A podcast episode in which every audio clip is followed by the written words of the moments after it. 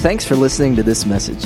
For more information about The Exchange, visit www.theexchange.cc or you can visit us for one of our Sunday gatherings each Sunday at 9:15 and 11 a.m.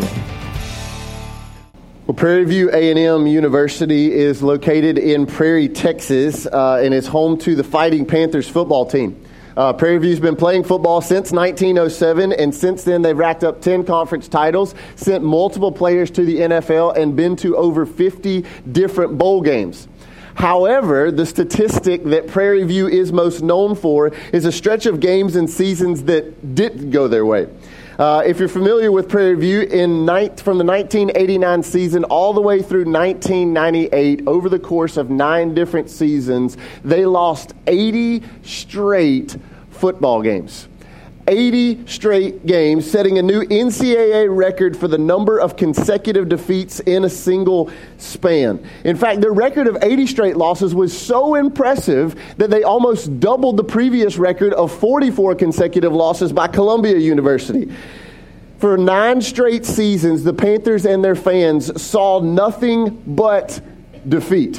And perhaps their worst year was 1991, where get this, over the course of the whole season, the whole season, they scored 46 points. And you thought your offense was bad. 46 points while giving up an average of 56 points a game. For those of you who are not into football, that's bad. That's really, really bad. Finally, during the 1998 season against Langston University, Prairie View A&M stopped a two-point conversion during the final moments of the game to beat Langston 14 to 12 and end their 80 game losing streak. I wonder, have you ever felt like your life is kind of like Prairie View A&M? Now, I don't mean have you felt like you're cheering for Prairie View A&M. Okay, we're not going to go there this morning. But have you ever felt like your life is kind of like Prairie View and A&M? 80 straight losses across nine different seasons. You know, the reality is, I think for more of us than maybe care to realize, so much of our life feels much like that. It feels like defeat. Maybe it's defeat in your marriage, defeat at your job, defeat in your finances or your health, or defeat in your relationship with your kids or with your parents. You know, over the last few weeks, we've been in this series called Undefeated. And we have admitted that life is a battle. Life's a war. Scripture even compares our life to a race. And the reality is that we are fleshly people living in a world that is more powerful than us. And because of that, as a result of that, much of our life feels like defeat. It does. And maybe you can think about moments or days, even from this past week, that felt like defeat for you. The, the, the weight and the pressure of this life seemed like more than you could handle on your own. And so, over these few weeks together, we've been looking at one of the most powerful chapters in all of God's Word, Romans chapter 8, to talk about how to live life undefeated, if you will, or how to live life victoriously over sin and over our flesh and over suffering and ultimately through love. And so, if you got a copy of Scripture, we're going to go back there again today. So, go ahead and open up with me Romans chapter 8. Um, would love for you to track along whether you've got a hard copy um, or a digital copy. But Romans chapter 8 is where we're going to be. Um, if you've been with us the last couple of weeks, we've looked at the first 17 verses of Romans 8 and talked about how to live victoriously over sin and over our flesh. So, over sin and over our flesh is where we've been the last couple of weeks. If you've missed either one of those, uh, man, I think the truth is very applicable to every one of us. And so you can go back and catch up online or also on our podcast. But today we're going to kind of take a turn and go in a different angle and, and look at a different truth, a different calling out of Romans chapter 8. And that is how to live victoriously over suffering. If you weren't with us last week, here's the last verse that we read. Romans 8, excuse me, Romans 8 verse 17. This is what we read last week. Now, if we are children, then we are heirs, heirs of God, and co heirs with Christ. If indeed we share in his sufferings, in order that we may also share in his glory. So last week we ended with that verse. If you were here, you remember that. And man, it was a really, really hopeful place that we ended it. We said, hey, if you're in Christ, then guess what? Not only are you a child of the family, but you're also an heir of the estate. And it's not just that you come in as any heir, but you're co heirs with Christ. And that's where we ended last week. But if you look at the end of verse 17, we didn't get to this last week. Paul kind of takes a turn to another idea that's not quite as hopeful sounding. And that is the idea of experiencing suffering. You see, what I know is that I don't have to take a poll, I don't have to ask you to raise your hand to find out if you know something about suffering. Because all of us have experienced suffering on some level or another. Maybe it was the loss of someone close to you. Maybe it was a failed marriage. Maybe it was a fallout with your family or a difficult season with your parents or with your kids. Maybe it was a job struggle, a financial issue, a health problem. Or we could list a thousand different things that would fall into that category of a struggle right, in this fleshly world that we live in. So today I want us to look at the next few verses of Romans 8. We're just going to pick up right where we left off, and I want us to see what I believe is going to be an incredibly encouraging pass, passage about how to be victorious over our suffering. It's a passage that God has used personally in my life um, during difficult seasons. And so, my hope for you today as you listen is that it will help you as you recover from a period of suffering, as you currently experience a place of suffering, or maybe ultimately as you prepare for a season of suffering that maybe you don't even know is coming. And so today we're going to go to Romans chapter 8. Romans chapter 8. Now, I think there's a couple of different truths that we got to realize, kind of ground rules for today, that we got to understand before we dive into Romans 8. All right? And here's the two truths that we got to understand. The first one is this all suffering is not from God, but can be used by God. All suffering is not from God, but can be used by God. Here's what I mean I believe God is sovereign, He has full control over all things. Right? And there are times where He allows things to happen in our life to get our attention, and we're going to go there today. But there are many times where suffering is brought about either one by our bad and unwise choices, or two by the fallen world that we live in where sin is very present and sin is very active. Okay? For some of you, perhaps right now, you're in a season of suffering, we could say that, with your marriage, um, with your finances, maybe with your own physical health. When the reality is, you've not made an investment in your marriage. You've not made wise choices around your finances or your physical health. And as a result of that, you're in a place of suffering. Right? And that would be suffering that might be brought about by our bad or unwise choices because we're fleshly beings. The second place of suffering I think that could come that we got to acknowledge before we dive in today is that it comes from the fallen world that we live in, where sin is very present and sin is very active. Okay? Every day, there are people who have their lives taken from them or their lives changed because of senseless acts of violence and crime. Not because of anything that they did, but their lives now experience suffering. They know suffering because they live in a fallen, sinful world that we're all in. Okay? So I don't believe all suffering is from God, but all suffering can be used by God, including the bad and unwise choices that we make and the sinful fallen world that we live in. I believe our God is sovereign over all of those things. And I think we're going to see that um, today as we dive into Romans chapter 8. Now, the, the second thing I want us to realize is that this message is going to come across to two different groups today. It's going to be heard in a couple of different ways. For one, if you if you're in Christ today, not meaning have you attended church, have you tried to be a good person, and have you grown up in the Bible Belt? Because most of us have that checked down. But have you surrendered your life, your old life of sin and self, and surrendered that to Jesus to go, God, I want to follow your way for my life, and I want your spirit to be known in me.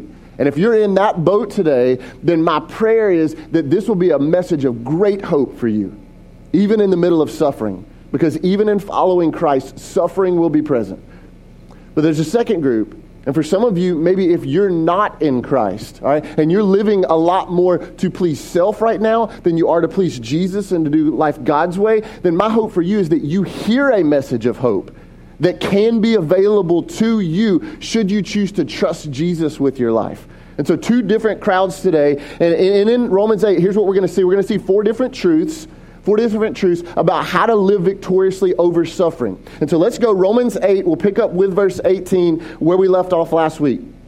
Romans 8:18 says, "I consider that our present sufferings are not worth comparing with the glory that will be revealed in us." Verse 19.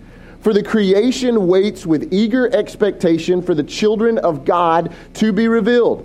For the creation was subjected to frustration, not by its own choice, but by the will of the one who subjected it, in hope that the creation itself will be liberated from its bondage to decay and brought into the freedom and glory of the children of God. So here's the first answer, if you're taking notes, that Paul gives us on how to live life victoriously over suffering, and that is to an adopt an eternal perspective to adopt an eternal perspective. Now, if we're going to get to that place of adopting eternal perspective, Paul gives us two really good truths, two, two kind of staples to hang on to as we look at these verses together. And that is present sufferings and future glory present sufferings and future glory. Paul says, I consider that our present sufferings are not worth comparing with the future glory, or NIV said, the glory that will be revealed in us.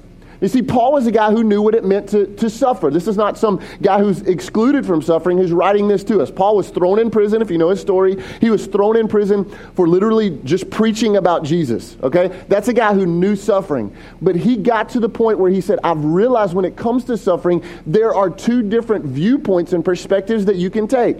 You can take that of present sufferings, being what we see and what we understand and what we know now, or you can take the viewpoint of future glory, the, the eternity that is available for those who are in Christ.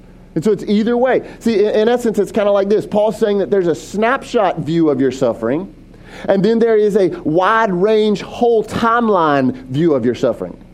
It would kind of be like this. It would be like going to a two hour movie. All right, you go to a two hour movie and you go and you sit in on one minute in the middle of the movie, and then you walk out and someone asks you to write a review for the movie. I think we could all go, like, that's crazy. Like, that, that's impossible for that to happen. That cannot go down, at least accurately anyway. All right?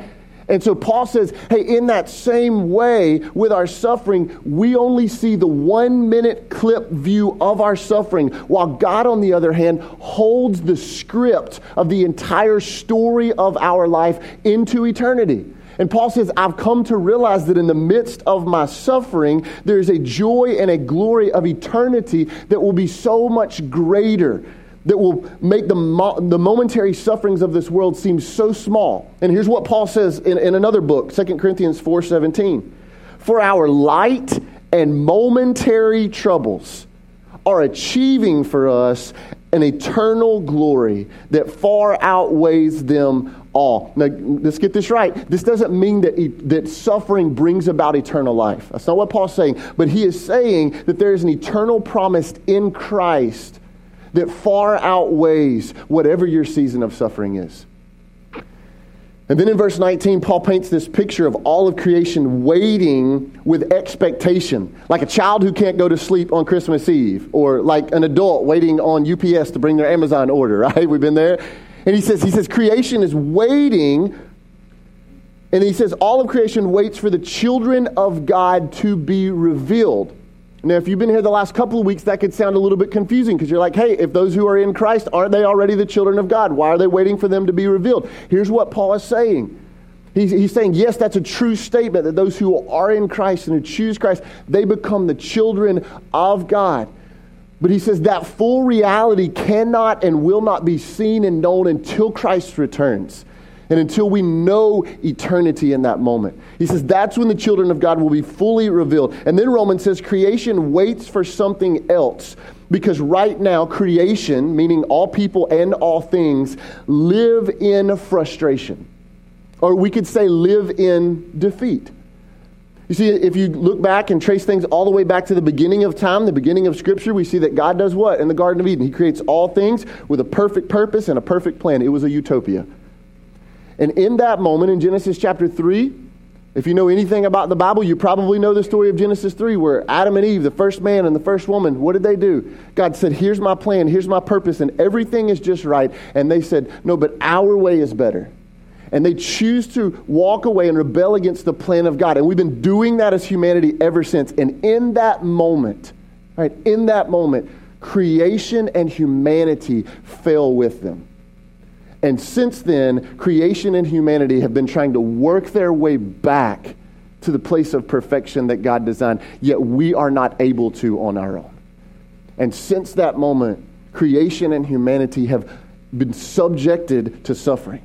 Thus, we find ourselves in the place we are today. And that may be a difficult thing to swallow and to think about. But Paul says in verse 20, check out God's purpose behind this. It says, God allows that, suff- that suffering with the hope, it says, that creation will return to Him to know the freedom and the glory of being children of God. He waits for creation to return to him. You see, while Satan longs to use the pain of our present sufferings to point us away from Christ, God longs to use the power and the position of our present sufferings to point us to Christ and to give us an eternal perspective. The great Martin Luther said, If we consider the greatness and the glory of the life that we shall have when we have risen from the dead, in other words, those who are in Christ, it would not be difficult at all for us to bear the concerns of this world. You ever rewatched a scary or dramatic movie that like you've seen at least one time before? Some of you rewatchers in the house, right? You realize that when you watch it the second time, you ever notice that it's not quite as scary, it's not quite as dramatic, and the more and more you see it, the less dramatic or the less scary it becomes. Why is that? Because you know the end of the story.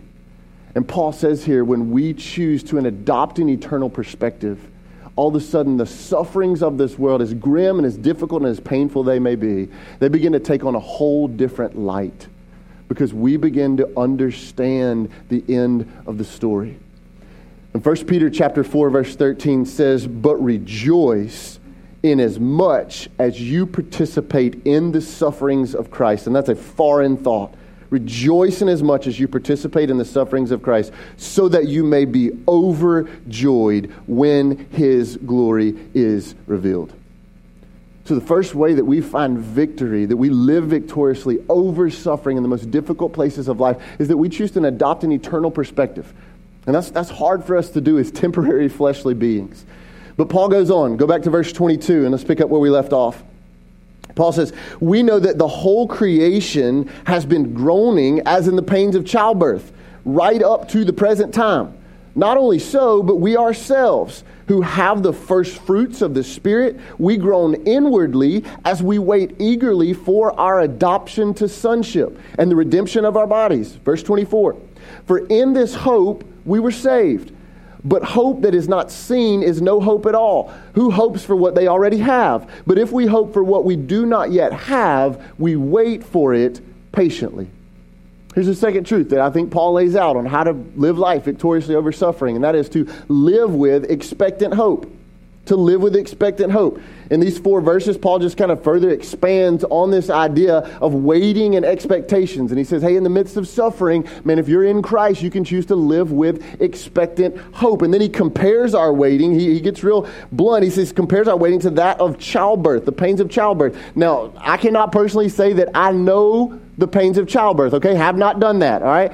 But I do know that four years ago, I stood in the delivery room as I watched my wife go through some of the most intense pain I've ever seen her endure in her life. And that was one of the longest hour and a halfs or so of my life and definitely of hers, all right? I had the easy role in that. But in the midst of that great suffering, in the midst of that great pain, we waited with expectation. We had expectant hope for what was to come. And again, Paul says, he says, creation and humanity are in pain and suffering because of the sin and the brokenness of our world and the effects that it has. And we've all experienced that.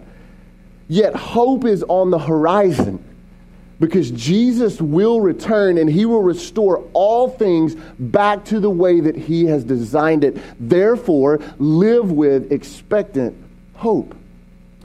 And then in verse uh, 24, I believe it is, yeah, verse 24, Paul makes mention of those who have the first fruits of the Spirit. And what's Paul talking about? Well, he's alluding to those who have chosen Jesus and God's plan for their life. And as a result of that life, as a result of that choice, they have the Holy Spirit, God's Spirit, living in them and, and guiding them and correcting them that's what we talked about in the last couple of weeks the power of the spirit versus the flesh. And it's as if those who are in Christ, right, it's as if those who are in Christ have kind of a preview tasting of God's spirit that leads them now. It's a preview tasting of the buffet of God's glory that will be available in eternity.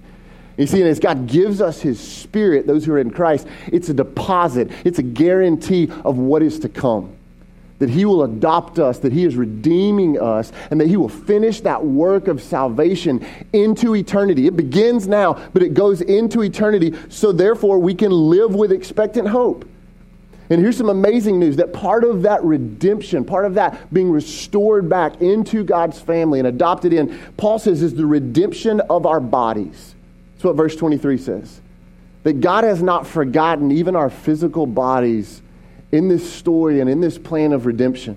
His plan for our bodies is called resurrection, where our temporary, limited, insufficient bodies will be exchanged for, for an eternal, immortal body to be with Christ. And here's what Paul writes in 1 Corinthians 15 53.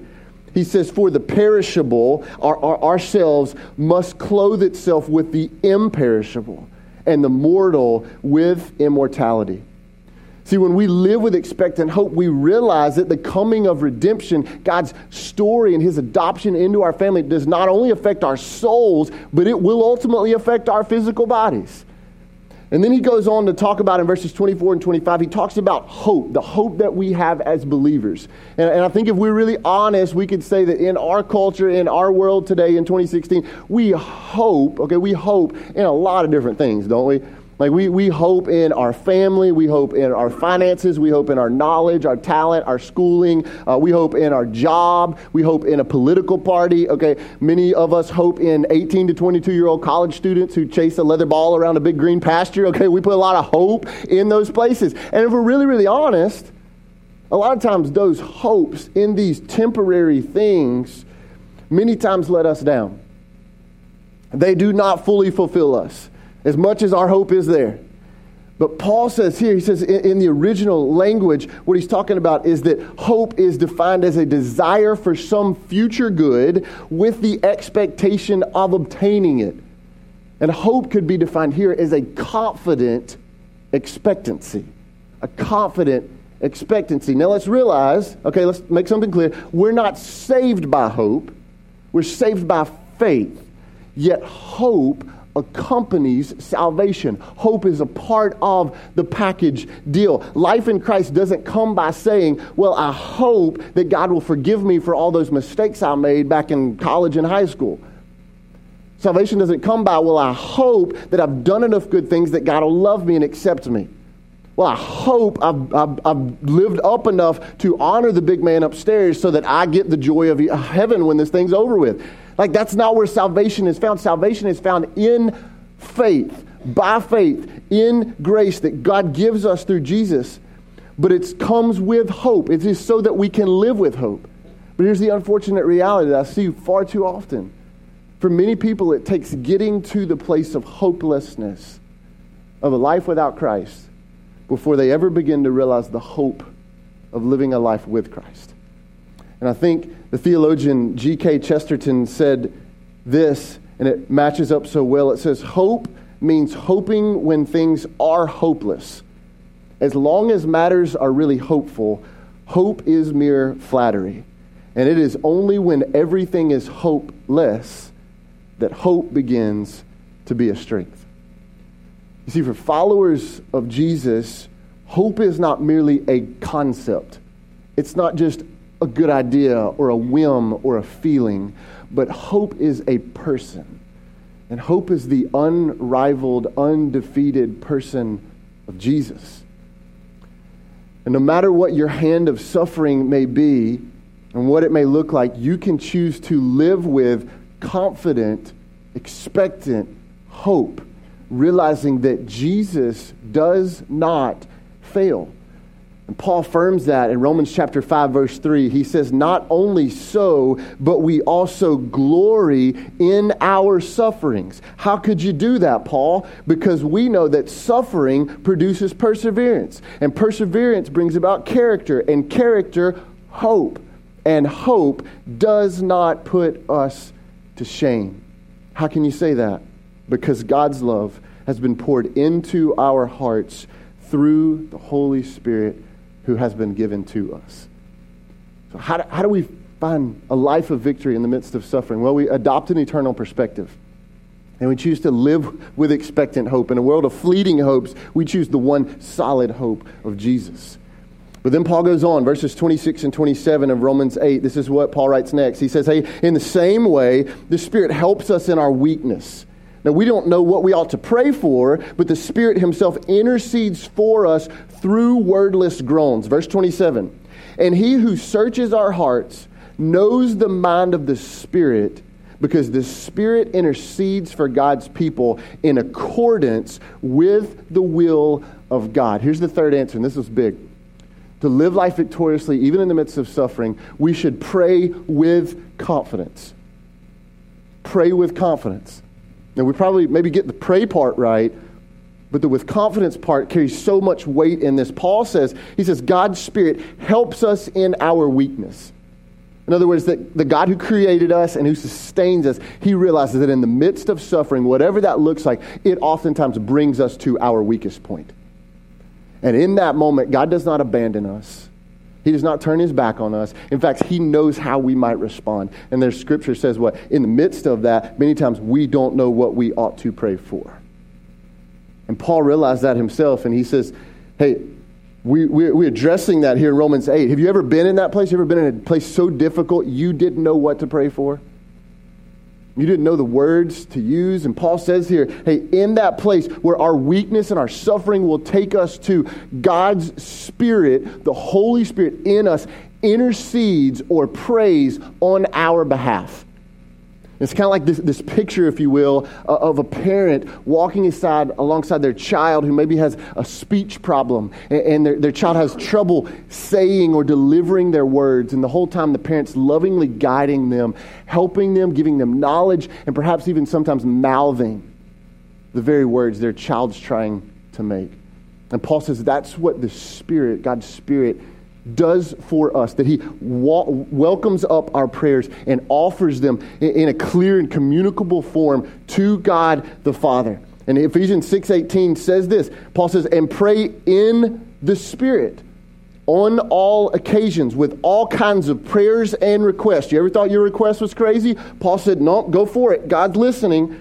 And with this in mind, be alert and always keep on praying for all the Lord's people. Now, I think one of the things that Paul says it there in verse 30, one of the biggest things that God's Spirit does for us when we pray is that He aligns our prayers with the will of God. Okay, because here's the deal. As fleshly people, our desires for ourselves, for our family, for the situation that we're in are not always best especially in the midst of our suffering. Remember, what do we say? We, we see the snapshot, we see the one minute story. God holds the whole thing.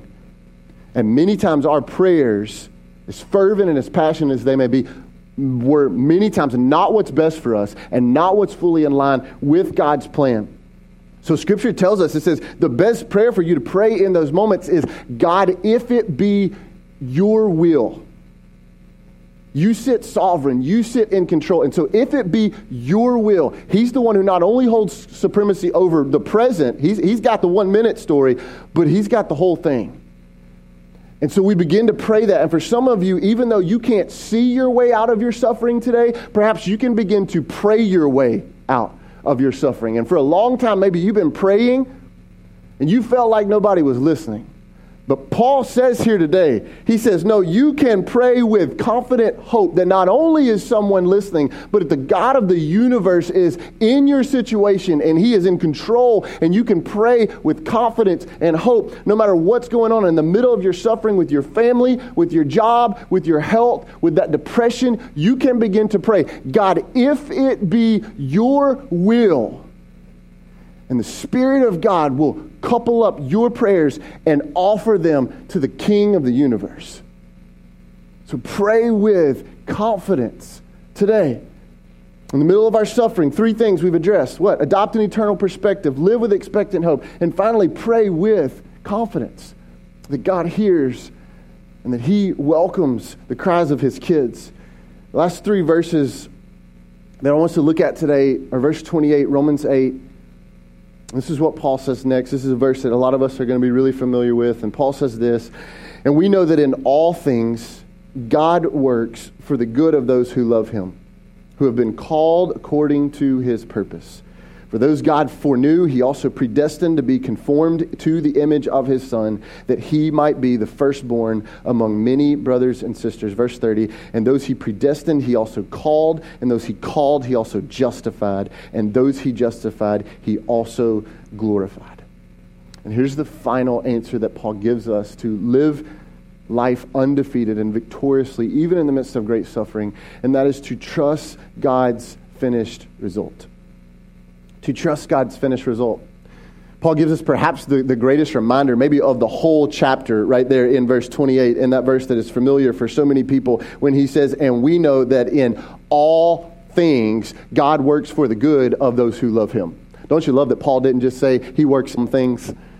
He, he, doesn't just work in occasional things. He doesn't just work in the logical things, because that would be how we might work. But no, Paul says, no, God works in all things. In other words, he is sovereign. He's an all the time kind of God. He it does not take days off. Okay, there's no vacation season for him. He is fully locked in to creation and to his children and into the plan that he is working out. And Paul says our job isn't to figure out the end, but our job is simply to love God where we are. And many times that is so difficult to do, but that is an eternally freeing promise for those who are in Christ to trust his plan and to realize that he is the master architect who takes the chaos and the mess of our lives and he creates it and molds it in such a way to bring about a good plan and a perfect, finished, final result. Now, I realize we quite often, as you read verse 28, it says that all things work together for good. We realize we quite, we quite often interpret good from a temporary earthly perspective. While God, on the other hand, interprets and sees good from an eternal perspective. And so we realize that we can trust his plan. Paul's not saying that whatever happens is good. Paul's not saying that tragedy and suffering are good. He's, he's not saying that everything will work out if you just have enough faith. Paul's not even saying here that we will be able to understand why God allows tragedy and suffering. No, that's not what Paul's saying, but Paul is in, in essence looking at all the mysterious, broken, painful areas of our life to hold up a sign that says, Quiet, God at work. How? Why? We don't always know. But as we read Scripture, we can realize it is for His glory and for our good. And it is a perfect plan with a perfect final result. The commentator, uh, Ray Pritchard, makes an interesting point about Romans 8:28 and we'll put this up on the screen so you can track along. In the King James version of scripture, verse 28 starts this way. It reads all things work together for good to them that love God. Go over to the New American Standard Version and it reads this way, God causes all things to work together for good. And then the New International Version that we read just a moment ago reads this way In all things, God works for the good of those who love him. Now, Pritchard brings out this difference that while the King James Version, the first version there, puts God at the beginning of, the, or excuse me, at the end of the verse, the more modern translations of the NASB and the NIV put God at the beginning of the verse. Now, ultimately, this is just a matter of interpretation, but here's the point that Pritchard makes that I believe is so incredibly relevant to us we never properly understand this verse and this part of the character of God as long as we put God at the end and not at the beginning. Because here's how many people perceive life. Man, it's just a roll of the dice, and sometimes it goes your ways and sometimes it doesn't. And man, when it doesn't go your way, like you can call on God and He'll be there and He'll just fix everything at the end. But that's not the biblical view that Paul lays out. No, Paul says, no, God is very present at the beginning. Oh, He's completely present at the end, and He is there in every situation in between and He is working in all things at all times for your good and for His glory. Scripture is clear that the end result, what is that end result? You can trust it. What is it? That God is working in the life of every single believer to continually transform us into the image of Jesus, which is how He created us in the first place. There's a quote from the writer and theologian Edmond Hiebert it's kind of lengthy, but this is what it says, and I think it's so true. It says, God is ever at work to reproduce the moral image of Christ in his children. All that now comes into their lives, he uses for their good to further that glorious goal. And his aim for them now is not to make them happy, materially prosperous, or famous, but to make them Christ like.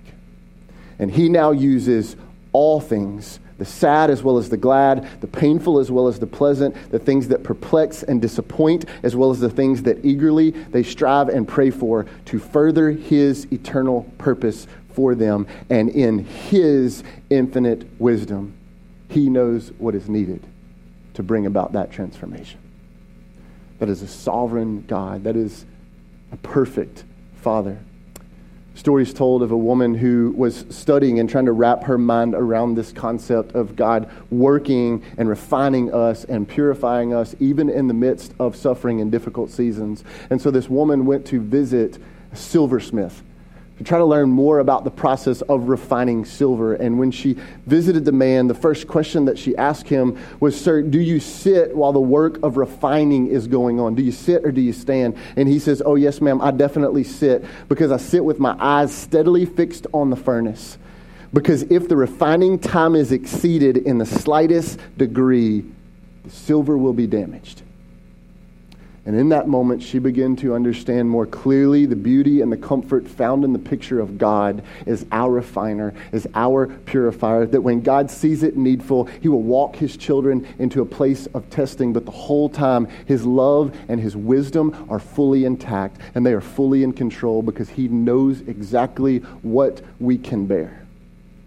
And it's not that our sufferings come at random but they come in such a way that God sits in control and He sits in supremacy and He sits in a place creating a perfect final result. And before the woman left the silversmith, she asked one final question. And she asked the man, When do you know the process is complete? And the silversmith smiled and said this That's quite simple. The refining process is complete when I can see my own image in the silver. So you may not understand why you're in a season of suffering today. You may feel hopeless in the middle of suffering today. You may be ashamed and hurt by some of the decisions that you made that led to the place of suffering that you set in today. You may not understand how and when this season might end. But the promise of Scripture today is that if you will lean into the perfect plan of the sovereign, all the time, in control, God of the universe, you can trust that He is working in you and through you to create a perfect final result for your good and for His glory that will allow you to be victorious over and in suffering. Thanks again for listening to this message. For more information about the exchange, or to find out how you can connect with or support what God is doing, visit www.theexchange.cc. Now go, be the church, and give life.